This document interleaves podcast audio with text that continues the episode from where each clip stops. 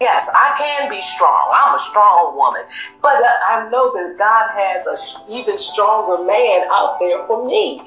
And that's why I expect women not to devalue yourself. Don't belittle yourself. Don't lose who you are.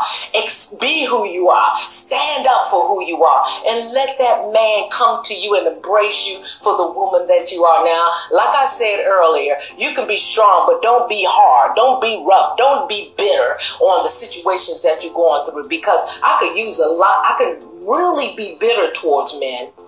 But God said, Priscilla, I know you've been through a lot with these men, but I need you to help them. And so, because I've been through so much with men, I'm asking God, how in the world can I men. He said, because you were raised around a lot of them and you can speak their language and you can help them understand that we as women need